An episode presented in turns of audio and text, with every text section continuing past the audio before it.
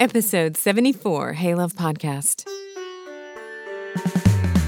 Welcome to Hey Love, engaging you, the reflective woman, in soul care, spirituality, and social spaces through the grid of God's grace.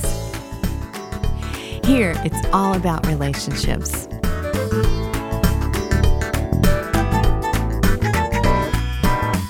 Hey, love. Thanks for joining me. I'm your host, Carthy Masters. Welcome. It's been a while. I feel like I sort of fell off the face of the earth there. I'm happy to be with you again. Today, I'm going to be catching you up on what's been going on around here recently and tell you where we're headed over the next few weeks and months. Suffice it to say, I am planning on sticking around here in podcast land, and I'm making plans for more episodes that I think you're going to love. Many of you know that I recently lost my dad. It seems like time sort of stopped for a few weeks for me. We just had the memorial service a few days ago, and I am slowly creeping back into a regular groove again. Some of you have told me about your own experience with grief, how it's unlike anything you've ever experienced, how the tiredness and the stress are like a whole different animal from any other kind of stress or tired you've ever experienced. And some of you have told me how your head feels like it weighs so much you could hardly hold it up. Well, I knew all of that going in, but it still threw me for a loop. I've been experiencing a level of exhaustion, the likes of which I could not have imagined. For real, this sense of being drained and pulled in every way, emotionally, mentally, physically, it's taken me out. And if I'm honest, there's another more personal reason that I've been off the grid too. I'll tell you that part of the story at the end of today's episode. But as loopy as I've been, I actually cooked a meal the other night. My kids were like, oh, wow, I think mom's back. I hadn't been eating very much before my ba- my dad passed. Um, just basically running on adrenaline and forgetting about food, pretty much. But since his passing, I've had um, sort of a turnaround. I mean, I have totally been eating my feelings. Such an understatement.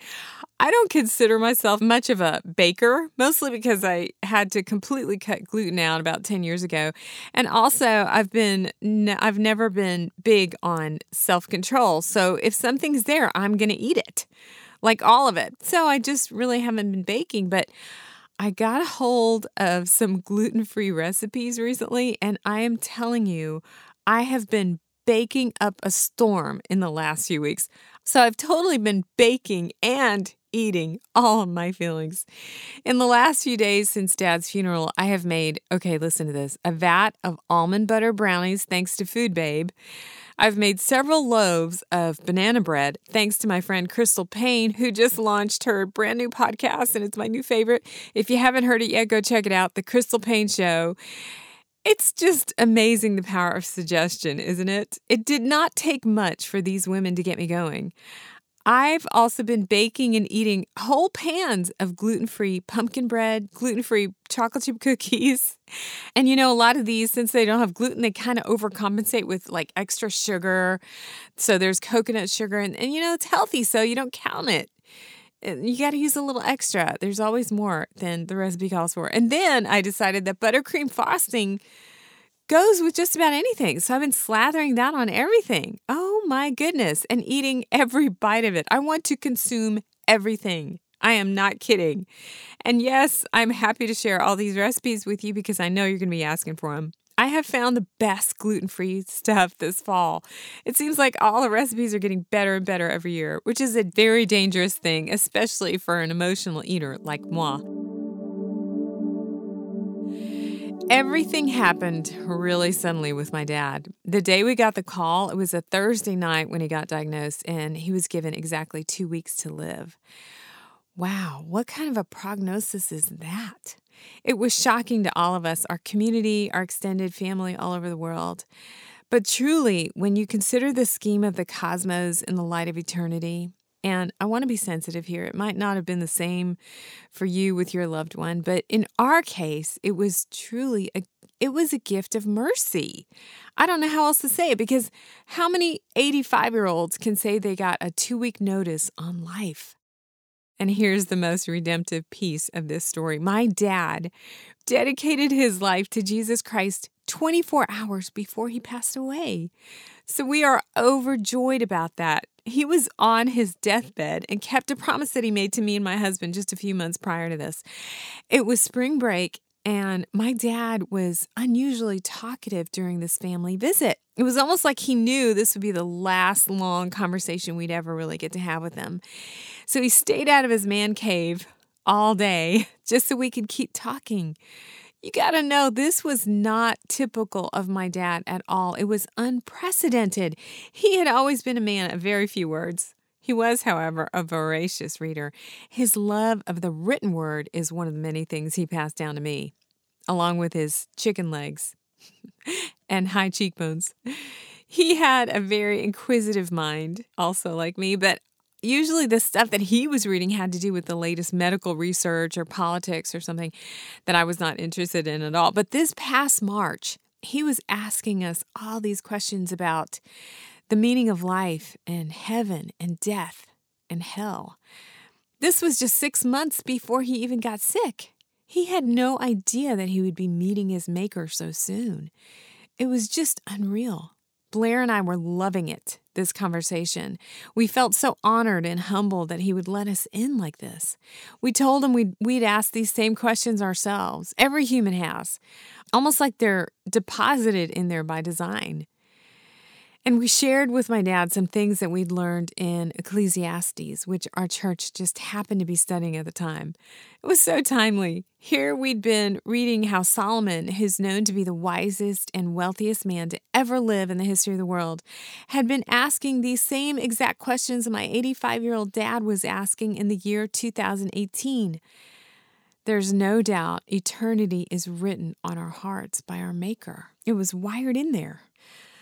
So, after this incredible conversation with my dad, I would email him notes from sermons every once in a while, um, every couple of weeks or so, and we'd discuss it. He reminded me of the time he attended a Billy Graham crusade um, in Chennai, India, back in 1956.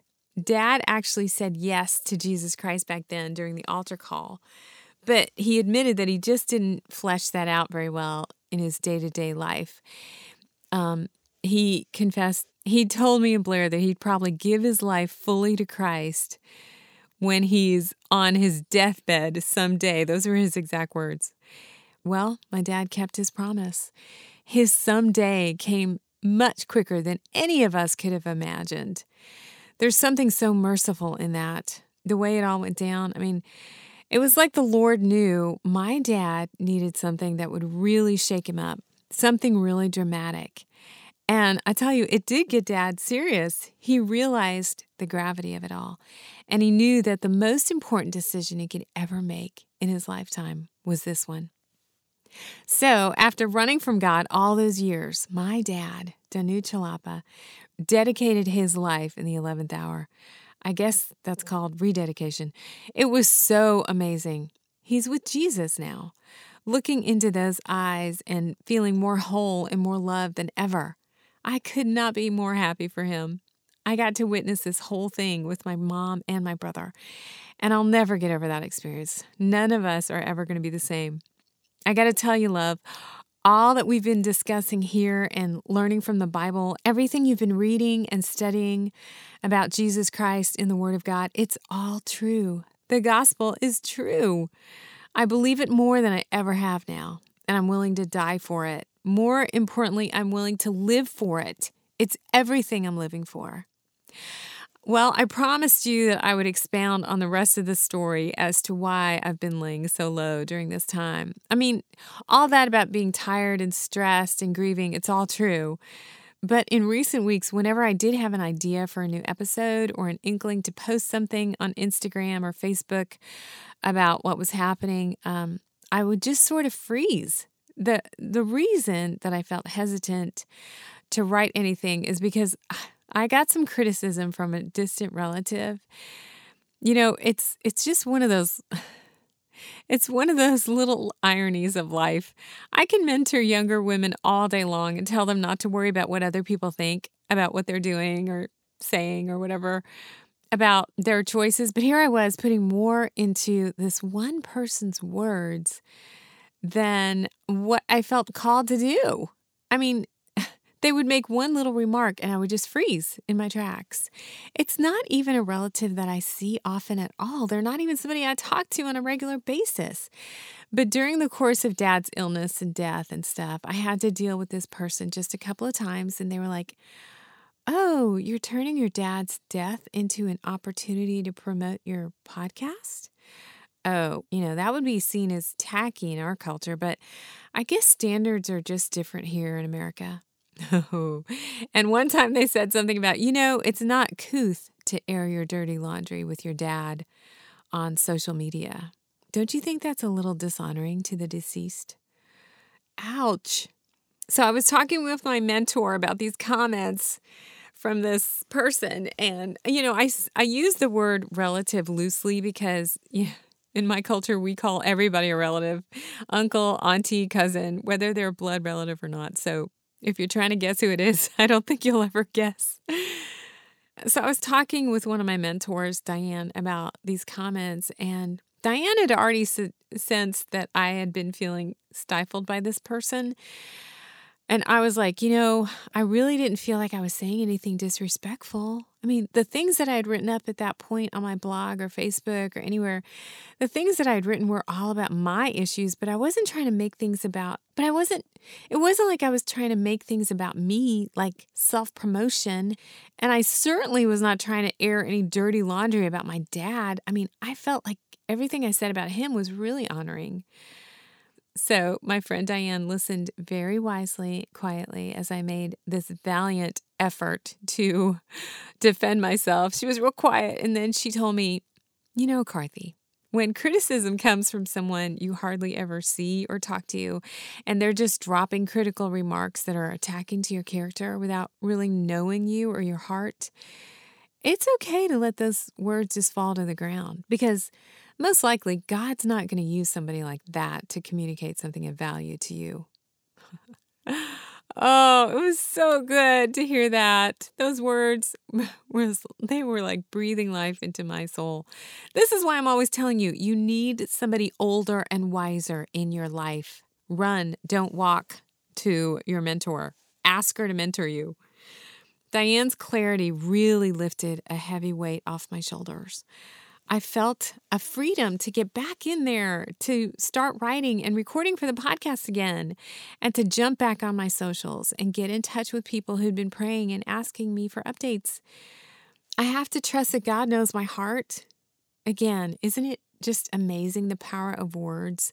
One person's words affected me to where I was paralyzed and couldn't write anything about what was happening all those hours every day when I so wanted to write. You know, it's my therapy. There I was in the hospital, in the hotel room. All those times I thought about writing something, I just felt stuck. I couldn't do it because I gave into the fear of what that person would think of me. That's why all you got from me for all that time was radio silence. But then this other person's words, Diane's, were used to free me up and really give me the nudge that I needed to do the thing that I love the most, which is writing. So while one person spoke death and fear, the other person spoke truth and life. So, in closing, I just want to say it makes me really want to weigh carefully the words that come out of my mouth.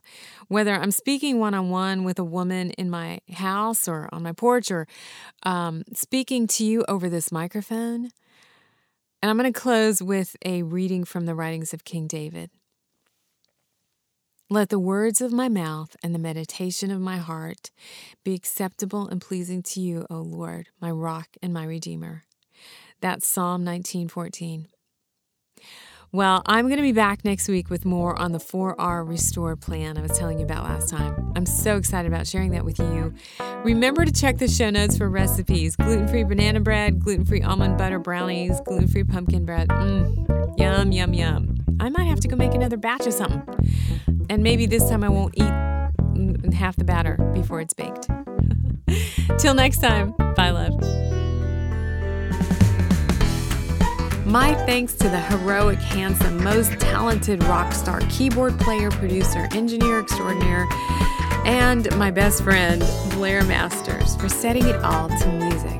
And thank you for joining us. Come on back, and we'll talk more about how you can find your happy by living life more connected.